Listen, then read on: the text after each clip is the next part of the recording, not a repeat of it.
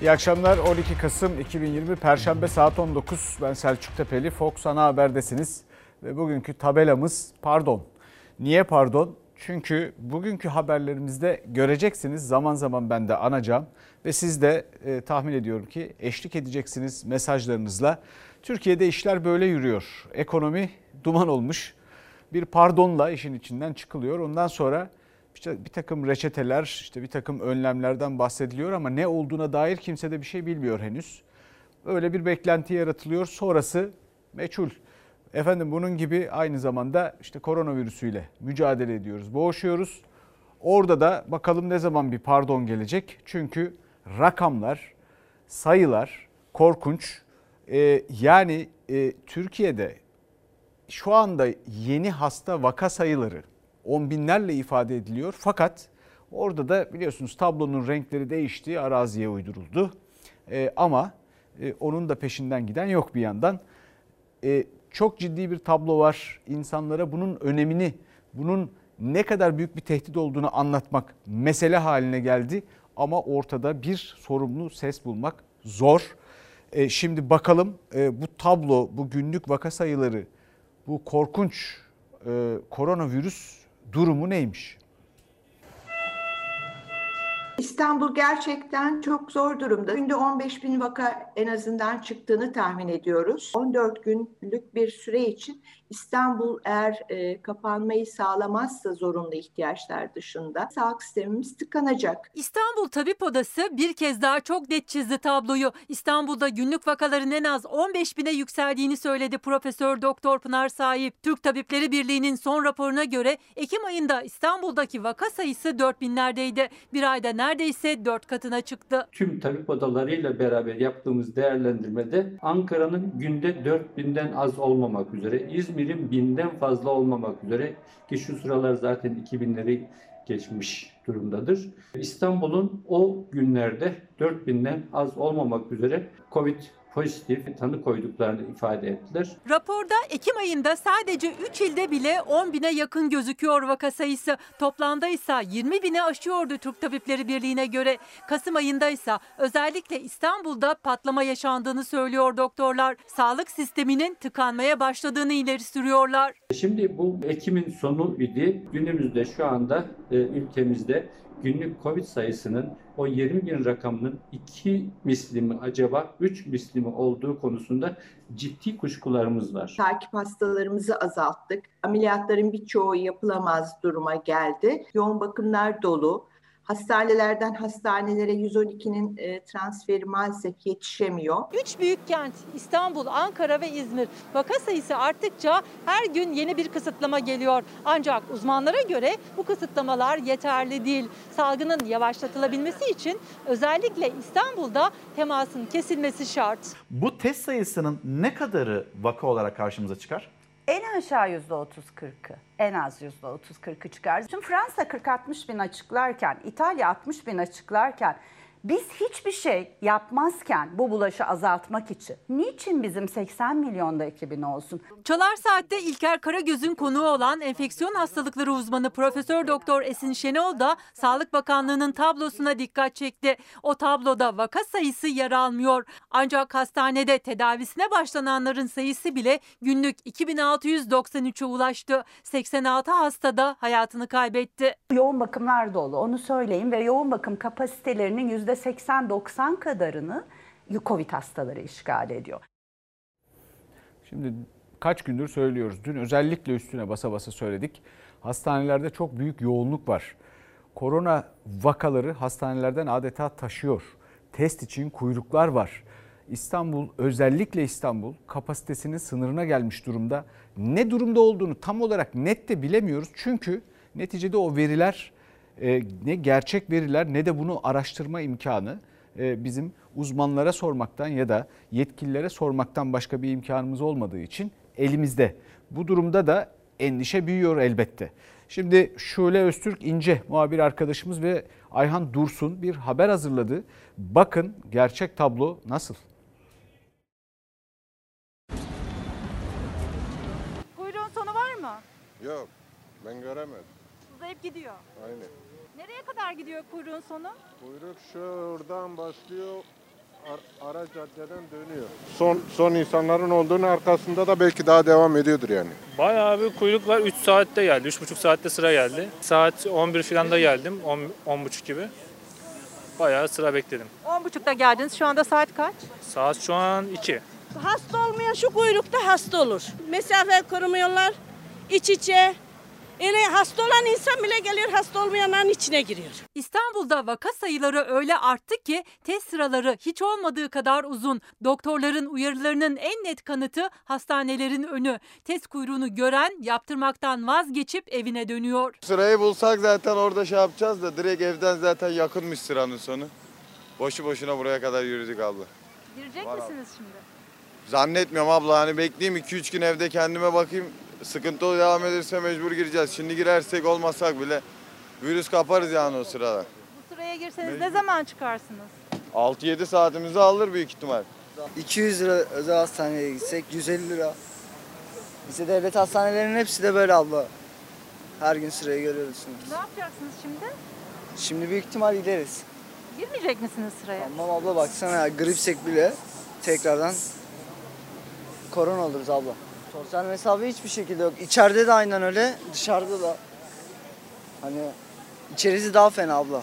Koronavirüs salgınında İstanbul'da hem yoğun bakımlar çok dolu hem de test kuyrukları uzayıp gidiyor. Burası Bağcılar Eğitim ve Araştırma Hastanesi. Test kuyruğu hastanenin hemen girişinde başlıyor ama sonunu görmek mümkün değil. Şu kapıyı görüyor musunuz? Kapının orada bir baş sıranın şeyi içeride de var. Çok uzun sıra ama hiç sosyal mesafe yok fark ettiyseniz. Ama çocuk sırası çok değil yani. 10-15 kişi vardı önümde. Test sırasında bekleyenlerin görüntüsü İstanbul'un da bir özeti aslında. Yoğunluğun ne kadar arttığının göstergesi. Üstelik test yaptırmaya gelenlerin çoğu toplu taşıma araçlarını kullanmak zorunda kalıyor. Ateşi vardı. Test mi yaptırdınız? Evet. Neyle gelip gidiyorsunuz? Minibüsle. Ama risk var değil mi minibüste? Ne yapalım mecburen yani. İstanbul'da sıkıntı sadece kalabalık test kuyruklarıyla da sınırlı değil. Evde hasta olduğu halde filyasyon ekibi gelmeyince ailenin diğer üyeleri hastanenin yolunu tutuyor. Eşim Covid çıktı. Filasyon ekibini aradık. Eve gelin çocuklarıma test yapın dedim. Hiç kimse gelmedi. Çocuğu getirdim. Kendim test yaptırmak istiyorum dedim. Çocuğunuzu getirmeyin diyor. Çocuğumu kime emanet edeyim ben? Yani sıkıntı büyük. Şimdi izleyicilerimizden ilginç öneriler geliyor. Tabii yetkililer bunları oturup niye düşünmüyor? Bu kadar e, zor bir şey mi? Onu insan merak ediyor. Mesela bir izleyicimiz demiş ki iş yeri hekimlerine test kiti verilse, iş yerlerinde en azından bu testler yapılsa ve yoğunluk azaltılsa bir miktar. Veya e, örneğin kuryeler kapıya kadar götürmek zorunda kalıyorlar ya da hissediyorlar. Oysa binanın girişinde teslim etseler ama bu da açıklansa. Yahut bunun gibi başka yani e, e, Covid-19 şüphesiyle hastaneye gidecek olanların taşınmasından mesela bir izleyicimiz demiş ki bunlar elbette orada sağlık çalışanlarının bir rotasyona e, dinlendirilmeye ve yeni sağlık çalışanlarıyla tak, takviye edilmeye ihtiyacı var ama mesela gece yapılsa acaba yoğunluk gündüz yoğunluğu azaltılmaz mı? Gece toplu taşımda e, sorunlar bir miktar e, ortadan kaldırılamaz mı gibi öneriler. Biraz e, halkı dinleseler belki de çare üretmek mümkün olacak ama görüyorsunuz yani hastaneler dolup taşarken bir bazı cılız önlemler de alınıyor. E, ekonomide çok ciddi önlemler alacak bir durum yok, elde yok, avuçta yok biliyorsunuz. 81 ilde sigara yasağı geldi. E, o da bir şey. Sigara içmek yasak. Yasak mı? Evet. Nerede yasak? Kalabalık alanlarda sigara içmek yasak. Açık alana da yasak geldi. İçişleri Bakanlığı 81 ile genelge gönderdi. Sigara bahanesiyle maskeler indirilmesin, virüsün hızı biraz olsun kesilsin diye artık 81 ilde yoğun cadde ve sokaklarda, meydan ve duraklarda sigara içmek yasak. İçmiyordum ki zaten kokusunu alıyordum. Sigara içmek için maskeler iniyor. Ellerin ne durumda olduğuysa bilinmiyor. Sadece bir tek sigara içmek için bile eller birçok kez ağızla temas ediyor. Zaten sosyal mesafe hiç yok. İşte bu sebepten dolayı açık alanlarda da artık birçok noktada sigara içmek yasak. Ha sonra bak içiyor işte. Ben dedim sonrası çok iyi etmişler. İçmesin kimse kardeşim. Bütün şi fotoğrafı bize çıkarıyorlar. Bizi acıyın 65 yaşa acıyın. Son iki günde gelen tedbirlerden ilki 65 yaş üstüne saat sınırlamasıydı. 65 yaş üstü 10-16 saatleri arasında sokağa çıkabiliyor sadece. Ankara ve İstanbul'dan sonra İzmir'de dahil edildi. Depremin vurduğu İzmirlilerse zaten çadırda. Evde çatlak. E ben diyeyim ki bana bir ev versinler. Ev verirler ise evin içinde otururum. Çıkmayacağım kızım. Vallahi çıkmayayım ben. Yeni tedbirse sigara yasağı cezası 900 lira. Açık havada da olsa kalabalık alanlarda artık sigara içilmeyecek denetimler başladı. Amaç maskenin devamlı kullanılabilmesini sağlamak. Ellerinde sigara, maske ya burlarında ya burlarında. Ama olmaz ki yani. Yazık günah bize de yazık. Özellikle yoğun cadde ve sokaklarda, meydanlarda, duraklarda polis ekipleri denetimdeydi. Havadan bile kontrol ettiler. Sağlığa zaten zararlı olan sigara nedeniyle koronavirüs daha da yayılmasın diye herkesi uyardılar. Ancak sokak yasak dinlemiyor. Maskeler çene altında, ellerinde sigarayla kalabalığın arasında. Sigara içilmesi yasaklandı. Bu tabii ki çok güzel bir önlem ama tek başına sigaranın kısıtlanması, 65 yaşın sokağa çıkmasının kısıtlanması bize göre yeterli önlemler değil. Türk Toraks Derneği de tedbirleri desteklese de acil çağrı yayınladı. Söz konusu önlemlerin yeterli olmayacağını geç olmadan sokağa çıkma kısıtlamasının gündeme gelmesini istedi. Tamamen kontrolden çıkmış durumda diyebiliriz salgın için. Türk Toraks Derneği olarak bir kez daha uyarıyoruz. Lütfen çığlığımızı duyun. Çok geç olmadan en az iki hafta hatta koşullar zorlanarak bir ay tam kapanma gerekli. İzleyicilerimiz arasında özel hastanelerde test fiyatlarının çok yüksek olduğundan şikayet edenler var. Şu konuda uyaranlar var. Çarşı pazar gibi bazı yerlere biliyorsunuz HES koduyla giriliyor. Fakat haberi olmayanlar orada görevlilerle e, bunun tartışmasını yaparlarken e, başkalarının işi de aksıyor bir yandan herkes e, sorumlu davranıp HES kodunu alırsa iyi olur diyen izleyicilerimiz var. Efendim şimdi dünyaya bir bakalım. Bakın dünyada eh, İngiltere'de, Almanya'da, Fransa'da, İspanya, İtalya dünyanın her yerinde son 6 ayın en yüksek vaka e, ve aynı zamanda can kaybı sayılarıyla karşı karşıyayız. E, Türkiye bütün bunların arasında İran'la beraber, İran'da da çok gibi görünmüyor ama Türkiye İran'ın da beşte biri kadar vaka sayısıyla. Bu vaka tabii şöyle, bizdekiler hastaneye yatırılan e, hasta sayısı. Yani vakayı biz açıklamıyoruz. Böylece de doğru bilgi vermiş oluyoruz ama gerekli bilgiyi de vermiş olmuyoruz. Bayılıyorum ya AK Parti iktidarının gerçekten çok mahir olduğu bir şey bu. Yani o kadar güzel e, e, bir şekilde sorumluluktan sıyrılabilecekleri bir formül buluyorlar ki. Yani evet biz hastaneye yatan hasta sayısını açıklıyoruz ve söylediğimiz doğru. İyi ama sokaklarda dolaşan pek çok vaka var. Bunları saymıyoruz. Hastaneye yatırmadıklarımız ne yapıyor? Onlar gerçekten evdeler mi? E, gerekli şartlar oluşturuluyor mu? Kim biliyor? Efendim dünyada işte İngiltere 595 ya can kaybı İspanya'da 349 dünden bahsediyoruz. Fransa 551 can kaybı 6 ayın en yüksek sayısı. 35 e, bin yeni vaka var. 35 bin 879 yeni vaka var Fransa'da bir günde. İtalya, Almanya dediğim gibi her tarafta durum budur. Şimdi dünyanın haline bir bakalım.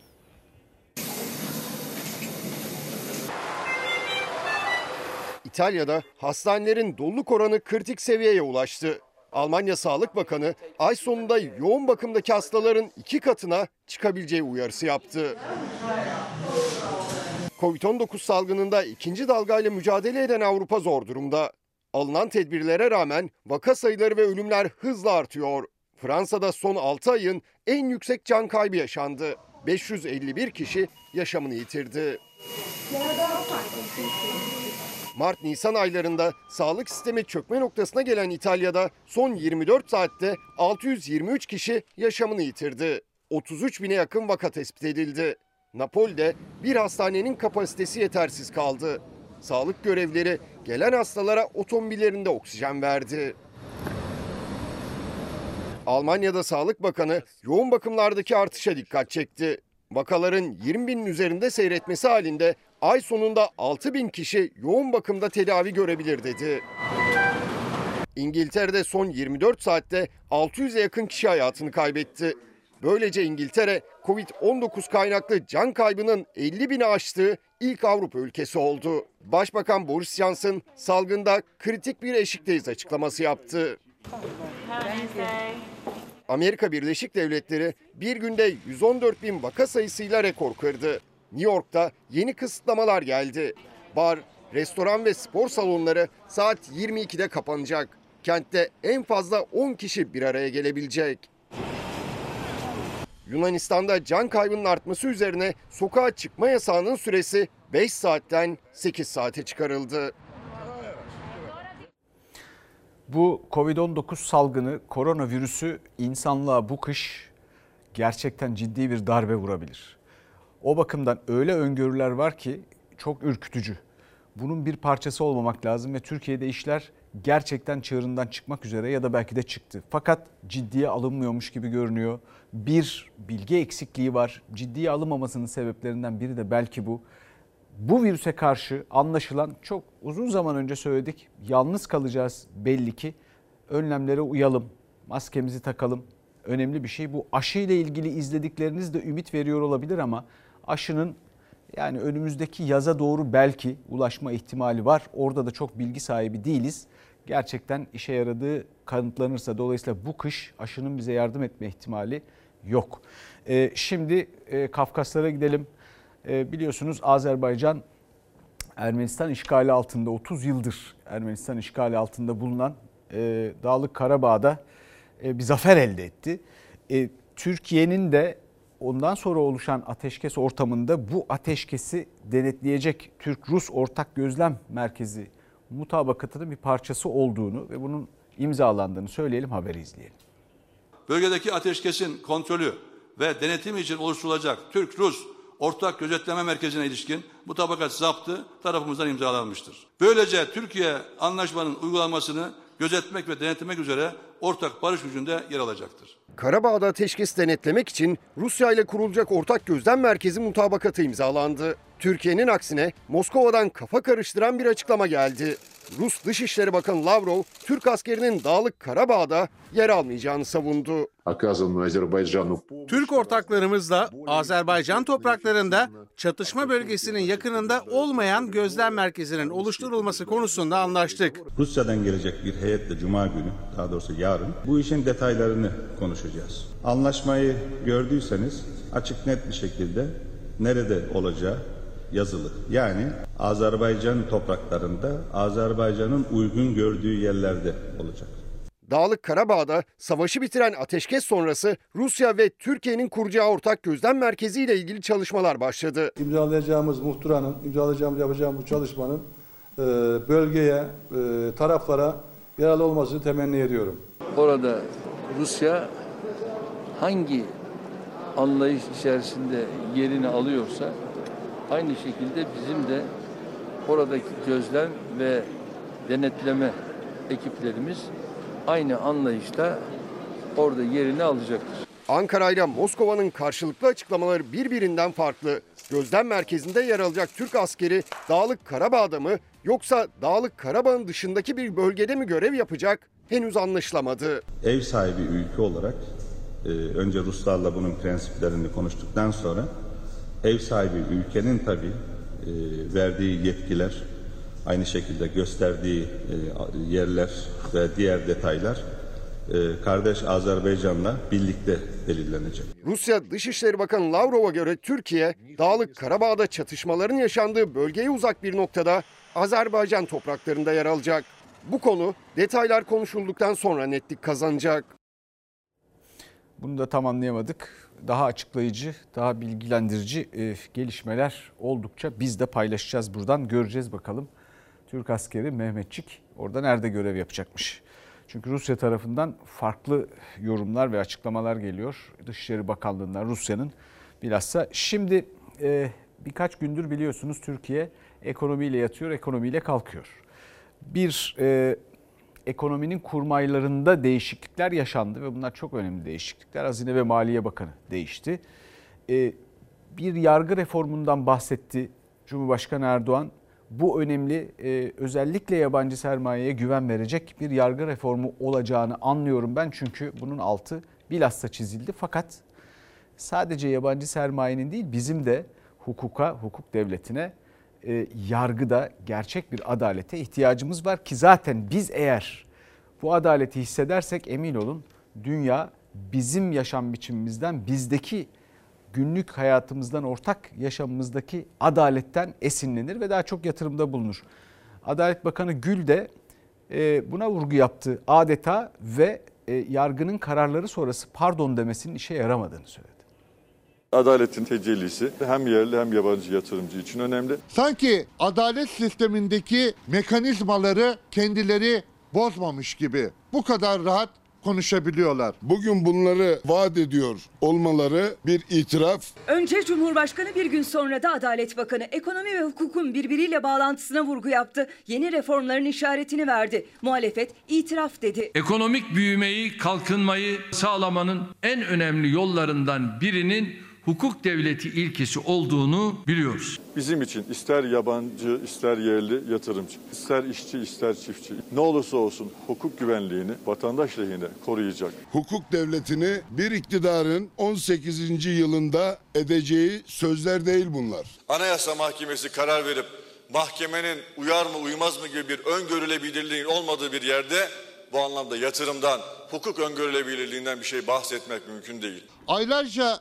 Anayasa Mahkemesi'nin kararlarının uygulanmadığı Enis Berberoğlu örneğinde olduğu gibi Adalet Bakanı Anayasa Mahkemesi kararlarının mahkemeler için bağlayıcılığının altını çizdi. CHP Enis Berberoğlu için uygulanmayan kararları hatırlattı. Adalet Bakanı asıl olan tutuksuz yargılamadır dedi. CHP yeni örneklerle itiraz etti. Pardon dediğinizde kusura bakmayın ama haksız yere içeride cezaevinde tutuklu kalan kişinin o günleri geri gelmiyor. Ticari itibarı, maddi kayıpları geri gelmiyor. Müesser Yıldız 6 ay cezaevinde kaldı. Hakim kendi vicdanına göre davransa 3 yıldan beri Silivri cezaevinde tutuklanan Osman Kavala bir gün o cezaevinde kalır mı? bu iki arkadaşımız iktidarı eleştirdiği için şu anda tutuklanmış vaziyetteler. Hukukun güvenilirliği, ekonominin de güvenilirliğini de destekliyor. Hakim savcılardan beklentimiz kim ne der, ne düşünülür şeklinde değil. Dosya ne der, anayasa ne der, hukuk ne der bu konuda bir uygulamanın yapılması. Bu ülkeye hizmet etmiş adamları ifadeye çağırırken devlet adabı içinde çağırmaları lazım. Bizi hangi savcı çağırdı da biz gitmedik? Eski Bakan Doğru Parti Genel Başkanı Rıfat Serdaroğlu da Ankara'da yargı reformlarının tartışıldığı gün uçaktan iner inmez gözaltına alındı. Gerekçesi Erdoğan'a hakaretten açılan bir soruşturma. Savcılık ifadesinden sonra Serdaroğlu serbest bırakıldı. Hukuk devleti ilkesini güçlendirme, öngörülebilir yargı sistemi konusunda yeni adımlar atacağız. Adalet Bakanı bütçe görüşmelerinden sonra yeni yargı paketleri için takvim verdi. Hukuk reformu ihtiyacı veya yapılacağına dair e, bir takım temenniler, dilekler ya da verilen sözleri biz ilk defa duymuyoruz. Bundan önce de duyduk kaç kez, bilhassa son 20 yıldır. Ama hukuk reformu, yargı reformu diye yapılanlar tam tersi sonuçlar da verdi. Şimdi ne olacağını, nasıl uygulanacağını göreceğiz ama en son elimizde hala Anayasa Mahkemesi'ni e, umursamayan, dikkate almayan ve kararını uygulamayan yerel mahkemeler var ve biz o noktada hala duruyoruz biliyorsunuz. Orada bir gelişme yok. E, bir de daha önce yine gördüğümüz en e, çok da eskiye gitmeye gerek yok. Çok eskilerden de gördük ama e, şunu şurasında e, yaklaşık iki yıl önce de bir acı reçete gördük. Bu acı reçete nedir? İçinde ne vardır? E, önümüzdeki hafta işte Merkez Bankası yeni faiz kararını açıklayacak. O ve onun gibi gelişmelerle birlikte detayları öğrenmeyi umuyoruz. Şu anda içinde ne olduğunu pek de kimse bilmiyor ama acı olduğunu biliyoruz. Peki acı reçete nedir? Neye benzer? Acaba bundan öncekiler işe yaradı mı ki yaramadığına göre şimdi yeniden bu noktaya gelmişiz. Nedendir? Gerekiyorsa devlet ve millet olarak fedakarlık yapmaktan acı da olsa doğru reçeteleri uygulamaktan kaçınmayacağız. Vatandaşın tüketiminin eskiye oranla daha aza inmesine acı reçete olarak tarif ediyoruz. Acı reçetenin muhatabı yine tüketici olacak uzmanlara göre. Kemer sıkılacak ama kim sıkacak? Soru da bu. Aslında acı reçete tabiriyle IMF tanıştırmıştı Türkiye'yi. Özellikle 2001 krizinden sonra atılan imzalarla kredi karşılığında kemerler sıkıldı, istihdam daraldı, vergi yükü katlandı. Sonra da 2018'de bir acı reçete daha yazıldı ekonomi yazarı İbrahim Kahveci'ye göre. İstifa eden Hazine ve Maliye Bakanı Berat Albayrak'ın gelişiyle birlikte. 7.20'lere gelen bir kurla karşı karşıya kaldık. Berat Albayrak hatırlarsanız o dönemde acı reçeteyi uyguladı. Kur fiyatı 7.20'lerden 5.20'lere kadar düştü. Ama 2019 yılında hükümet e, veya ekonomi yönetimi çok aceleci davrandı. İstihdamı baskılayan yakın tarihin acı reçetesinin yansımaları uzun sürmedi. Yeniden bütçe açıklarının hızlandırılması, kamu harcamalarının artırılması, vatandaş aşırı borçlandırıldı, 0.64 ile konut kredisi verildi, ee, bir puanın çok altında faizlerle tüketim kredileri verildi, tatil kredileri, kredileri verildi, olmayan paralar harcandırıldı. Dolar, Berat Albayrak görevi bırakırken 8 lira 52 kuruştu. Yeni bakanlar Cumhurbaşkanı Erdoğan açıklamalarıyla düştü. 7 lira 70 kuruşlarda seyrediyor. Ancak kuru kısa süreli kontrol etmek yetmeyecek yeni ekonomi yönetimine göre. Bunun için de yeniden acı reçete gündemde. İlk hamlenin de faiz artışı olması bekleniyor yine. Dükkanın önünde bir tabela var. Tabela 10-25'i gösteriyor ama öyle bir fiyat yok. Öyle bir fiyat işlemi yok. Şu anda fiili fiyat 14.25. Eğer bu olmasa zaten piyasaları hep beraber tekrar seyredeceğiz. Faiz artışıyla kemer sıkma yeniden tüketiciye kalacak. Daha çok çalışılıp daha az harcanacak. Sonuçlarını ise şimdiden kestirebilmek zor. Şimdi acı reçeteyle beraber tekrar 2019'a döneceğiz. Bir öyle bir böyle dönüp duruyoruz. Bakalım sonumuz ne olacak? Yani reçetede sadece ağrı kesici mi yazıyor İbrahim Bey? Ağrı kesici içiyoruz. Ana sorun hiçbir şekilde tedavi edilmiyor kemer sıkmak yine halka düşecek diye hepimiz endişe içindeyiz. Defalarca yapıldı. Gördük. Yapılmasında sorunlar vardı. İşe yaramadı. Türkiye bir kısır döngünün içinde dönüp duruyor. Siyasi performansla ilgili bu elbette. Ama sıkıntı şurada. Özetlemek gerekirse Türkiye hayallerle gerçek durumu, ülkenin gerçek durumu arasındaki farkı borçla kapatmaya çalışıyor. Yani biz başkasının parasını borç alarak başkasının malını satın alıyoruz ya da hizmetini satın alıyoruz. Böylece dönüp duruyor. Onun dışında pek çok şey konuşuluyor ama gelinen tablo o konuşulan şeylerin değil de bu tablonun altında ne yatıyorsa gerçeğin o olduğunu gösteriyor bize. Bir kere evvela şu gerçeği bir görelim. Sonra bu acı reçetede devlete de bir reçete düşecek öyle anlıyoruz bu konuşmalardan ama acaba ne düşecek? E, vatandaş kemer sıkacak devlet nasıl kemer sıkacak? Bunu da göreceğiz. Takipçisiyiz. Mesela o dolarla yapılan, müteahhitlerle yapılan anlaşmalarda Türk lirasına geçilecek mi? Orada fedakarlıkta bulunmaları istenecek mi? Sonra mesela işte kamudaki bu e, lüks e, makam aracı e, alışkanlığı, furyası e, nasıl e, tasarrufta ele alınacak? Bunun e, bütün bunların bütün bu uygulanacak program ve tedbirlerin samimiyetine ciddi etkide bulunacağını şimdiden buradan söyleyelim ve bir başka e, e, habere gidelim. Çünkü o haberde de siyasette bu söz konusu acı reçete e, tartışmasının yansımaları var. Gerekiyorsa devlet ve millet olarak fedakarlık yapmaktan acı da olsa doğru reçeteleri uygulamaktan kaçınmayacağız. Kim çekecek acı reçeteyi? Devletin bütün imkanlarını sunduğu müteahhitlerin acı reçeteyi yusunlar. Vatandaşımıza acı bir reçete sunulacağı görülüyor. Bir tasarruf tedbiri alınacaksa saraydan başlayarak uygulaması. Cumhurbaşkanı Erdoğan acı da olsa uygulanacak reçete olacak dedi. Devlet millet olarak fedakarlık çağrısı yaptı. Erdoğan'ın ekonomide yeni dönemi ilan ederken kurduğu cümleler bir hafta ya da bir ay önceki çizdiği tablodan farklıydı. Şu anda Türkiye ekonomide pik yapıyor. Dibe değil tavana. Türkiye ciddi bir ekonomik buhranla karşı karşıyadır. Büyüme oranına bakıyorsun şu anda dünyada en iyi noktada olan bir ülkeyiz. Ama bunlar hesap kitap bilmiyor. Acilen yabancı para bulmamız gerekiyor. Bunu uygulayabilmek acı reçeteyi ve acı ilacı içmek demektir. Muhalefet ekonomide kriz, buhran tablosu çizerken Erdoğan hep iyimser açıklamalar yaptı. Ama Berat Albayrak'ın gidişiyle ve ekonominin kritik merkezlerine yapılan atamalardan sonra yeni ekonomi dönemi başlıyor dedi. Acı da olsa doğru reçetelerden kaçınmayacağız sözleri muhalefeti konuşturdu. Ülkenin yüzde altmışı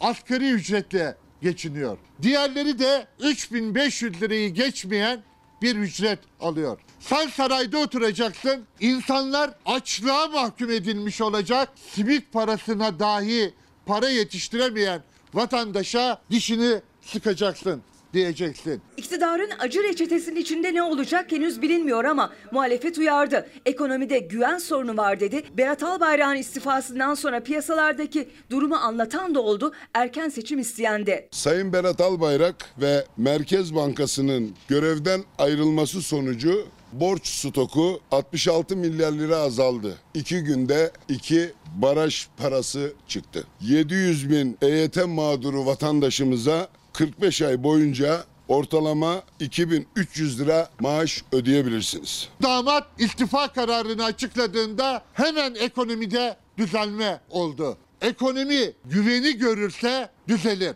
Güvenmedikleri kişi Recep Tayyip Erdoğan'dır. Ya görevinden istifa et ya da derhal erken seçime git. Ekonomide girdiğimiz yeni dönemin ülkemize hayırlı olmasını Allah'tan diliyorum. Muhalefet ekonomide güven sorunu var, çözümü seçim derken iktidarın reçetesi ve istenilecek fedakarlık ne olacak? Cevabı aranan soru şimdi bu.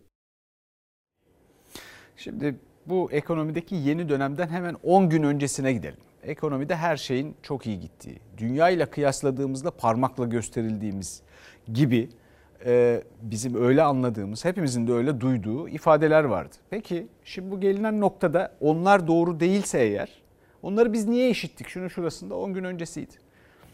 İşte bu ekonominin asıl meselesi bu. 10 gün öncesini şimdi unuttuk bitti. Şimdi gerekirse acı reçete. E peki 10 gün önce niye bu kadar iyi görünüyordu? Nasıl oldu ve şimdi bu kadar kolay pardon demek mümkün mü? Burası deneme tahtası mı? Bu ülke, koca ülke pardon deyip kemerleri biz mi sıkacağız? Bakacağız bakalım. Ee, devlet de üzerine düşeni yapacak mı? Hükümet de, iktidar da üzerine düşeni yapacak mı? Bu kemer sıkma meselesinde ve acı reçetede.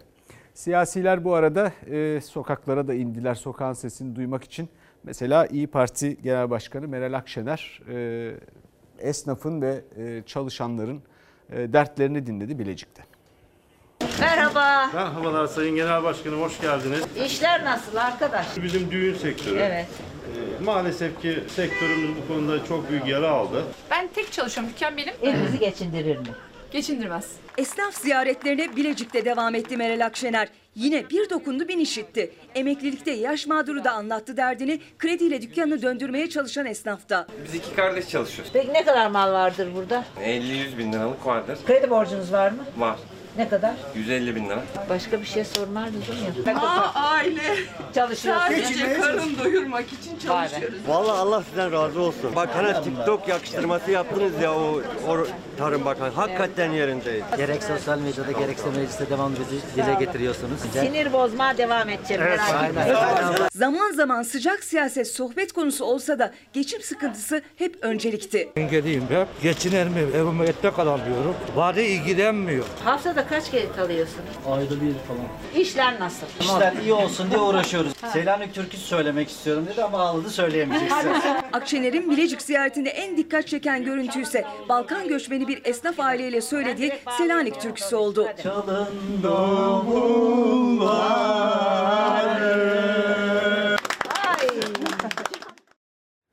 Şimdi bakın torba yasada kimsenin fark etmediği bir düzenleme işveren lehine, işçi aleyhine. Şimdi tabii her ikisini de lehineymiş gibi görünmeye göstermeye çalışacaklar bunu ama bir düzenleme geçti. Sigortasız işçi çalıştıran onu e, alırsa yani sigortalı kayıtlı çalıştırmaya başlarsa ondan önceki yıllarda sigortasız çalıştığı döneme dair prim filan talep edemeyecek iş. Sigortasız çalışır mısınız? Çalışmam. Daha önce çalıştınız. Çalıştım. 10 yıl sigortasız çalıştım. Benim başıma geldi 4 ay sigortamı ödemediler. SSK'dan ifade vermeye çağırdılar. Sigortasız çalıştıkları dönem için sonrasında dava açıp haklarını geri alabiliyorlardı. Ama artık alamayacaklar. Çünkü işveren geçmişte sigortasız çalıştırıp işine son verip tekrar geri aldığı ya da hala çalıştırmaya devam ettiği işçisi için devlete hem ceza ödemeyecek hem de teşvik alabilecek. Ama işçisi de haklarından vazgeçecek. Öyle şey mi olur yani? İşçiler dava açıp yani beni kayıt e, dışı çalıştır deyip e, emeklilik haklarını geri yönelik olarak alabiliyordu. İşte bu davalara açma hakkı da elinden alındığı için bunun giderilmesini istiyoruz. İşverene yaptırım gelmiyor anladım zaten ama burada çalışanın hakkı yeniyor zaten ablam ya. 1 Ocak 2019 ile 17 Nisan 2020 tarihleri arasında çıkarttığı işçileri bildirdiği e, takdirde hiçbir ceza uygulaması yapmıyor. İşveren yasada belirtilen tarihlerde çalıştırdığı işçisini işe geri alırsa ya da hala sigortasız çalıştırdığı işçisini SGK'ya bildirirse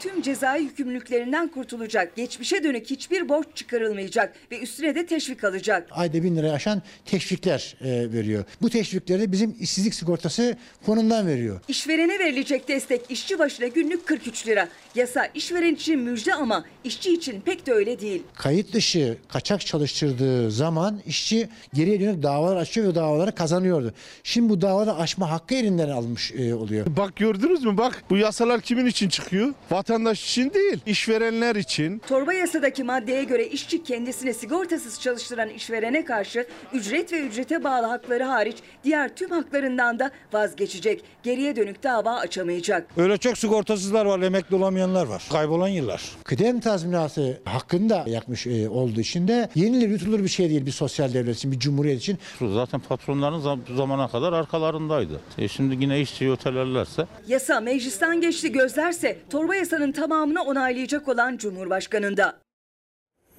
Bu anayasaya uyacak mı? Onu da göreceğiz. Bu düzenleme. Şimdi bir izleyicimiz demiş ki Türkiye 50 yıldır gelişmekte olan bir ülke olarak kaldı. Gelişmedi. Ya böyle bir ülke olur mu? 50 yıldır gelişmekte olan ülkeyiz. Bakın bizimle beraber yola çıkan ve geriden gelen Güney Kore gibi ülkelerin dünyanın en büyük 5 markası arasında markaları var. Bunun sebebi ne? İşte biz birlikte yaşarken asgari güven, asgari huzur, asgari mutluluk şansı tanımıyoruz ezilenlere, diğerlerine. Hep birlikteyiz olsa. Biraz daha en azından bir asgari hak tanısak, beraber yaşadığımız o geniş halka, kitlelere, insanlara o zaman daha sürdürülebilir ve emin olun daha huzurlu ve herkesin de kazandığını daha e, bereketle harcayabildiği bir ülke olacağız. Şimdi bir yapılandırma e, paketi var aynı zamanda devlete olan borçları e, esnafın. E, e, ama bu esnafı da sevindirmeye yetmedi çünkü e, bu borçları ödemek de mesele. Durumumuz içler acısı. Bayağı kötü. Siftah var mı? Ben bu hafta hiç siftah yapmadım. Ben bugünü bırakın. Siftahsız geçen günler bir değil iki değil artık esnaf için günler günleri kovalıyor. Vergi ve prim borçlarını yapılandırma meclisten geçti. Borçlar 18 ay taksitle ödenebilecek ama esnafa ilaç olacak gibi değil. Masrafınızı çıkaramaz duruma geldik. İki ay sonra da dükkanı kapatacağım. 27 yıl sonra dükkanımı kapatacağım. 27 yıllık esnaf Cemal Vardar da 3 aydır kirasını ödeyemiyor. Birikimi tükendi. Oysa dükkanı İstanbul'un en işlek semtlerinden Beşiktaş'ın en bilinen çarşısında. 2 ay daha direnmeye çalışacak. Eskiden cıvıl cıvıl olan pasajdaki sessizlik sürerse kapısına kilit vuracak. Devren kiralık yazılı camlara bir yenisi eklenecek. Dükkan açık tutamam. Hani kira var, stopajı var, aidatı var, elektriği var, telefonu var, muhasebe ücretleri var. Gelen müşteri bizim aidatımızı karşılamıyor. Kirayı değil, aidatımızı karşılamıyor. İnsanlar geçit olarak kullanıyor artık çarşıyı. Müşteri gelmeyince siftah da olmuyor, para olmayınca giderler açıkta kalıyor yani borç büyüyor. Tek çare devretmek gibi görünüyor ancak ona da talip olan yok. Kaç yıldır esnaflık yapıyorsun? 25. Ne zaman devir yazısını yazdınız cama? Vallahi iki ay falan oldu. Var mı arayan soran? Şu anda yok. Daha zamanı. Esnaf dükkanını devredemiyor bile. Meclisten geçen yapılandırma ise yüklerini hafifletecek gibi değil. Siftah olmadığı için 18 ay taksit imkanı olsa da ödemeye gücü yok esnafın. Çünkü borç sadece devlete değil, bankalara, eşe dosta birikmiş durumda. Nasıl döndürüyorsunuz dükkanı? E, tabii ki dükkan dönmüyor. Dükkanı biz olmayan paramızdan destekliyoruz. Eşimden, dostumdan, akrabamdan kredi kartları alarak 6 aylık süreçte aşağı yukarı 90 bin lira civarında kredi kartına borçlandım. Eş, dostum kredi kartlarını kullanarak. O borçların nasıl ödeneceği ise belli değil. Çünkü esnaf yarınından çoktan vazgeçti. Bugününü kurtarmaya çalışıyor. Nasıl ödeyeceksiniz onu? Yani nasıl ödeyeceğimi düşünmedim. Çünkü günümü bitirmem gerekiyor. Bugün yaşayabilmem gerekiyor. Yarınımı düşünemiyorum. Yani bugün önemli benim için. Yani yarını yarın düşüneceğiz. Depremden sonra deprem için bir pardon bile yok. 1930'lara kadar gittik ama bu kentsel dönüşüm meselesi, deprem korkusu, endişesi ve bununla ilgili kaygılar, beklentiler şimdi dondu kandı. Başka bir e, gündem oluştu. Oysa acil çözüm bulunması gerekiyor. Hatırlayın kentimizin Anadolu yakasındaki bir ilçede muazzam derecede bir inşaat faaliyetler oldu. Acaba İstanbul'un 39 ilçesinden en riskli olan yer orası mıydı acaba? Rantı yüksek olan, getirisi yüksek olan yerlerde bu faaliyetler yapıldı. 1500'e yakın konutumuz var. Müdürlüğümüze ait. Mahallenin kendi içerisinde yerleştirebileceğimiz insanları güvenli, sağlam binalara geçirebileceğimiz boş stoklarımız var. Son dönemde yükselen binalar, dolmayan daireler, satılamayan evler varken İstanbul kentsel dönüşüm krizinde. Belediye başkanları ve inşaat mühendisleri işte bu manzaraya isyan etti. Çünkü ortada bir hesap var. Stok çok ama hala yıkıldı yıkılacak evlerde yaşam sürüyor. Örneğin İstanbul'un tek bir ilçesinde yıkılması gereken riskli konutun 4 katı kadar yeni yapılan boş konut var. Yaklaşık 35 bin konutumuz var. Bizim dönüşecek sayımız 8 bin. Dolayısıyla yasal bir düzenlemeyle inşaatın uzlaşma süreçleri var, kentsel dönüşümün bir süresi var. Sağlam konutla riskli konutu birbiriyle eşleştirebiliriz. Buna da devlet finansman sağlayabilir. Deprem bölgesi Beylikdüzü'nde konut stoğu çok. Her ilçede durum böyle değil ama kentsel dönüşüm formülsüz de değil. Masada hatta belediye meclislerinde bekleyen ya da bekletilen öneriler var. Yerinde dönüşümün önü de iddiaya göre siyasi nedenlerle tıkanıyor. A ilçesindeki şu konu geçsin, B ilçesindeki bu konu geçmesin. Niye? Orası X partili, burası Y partili diye.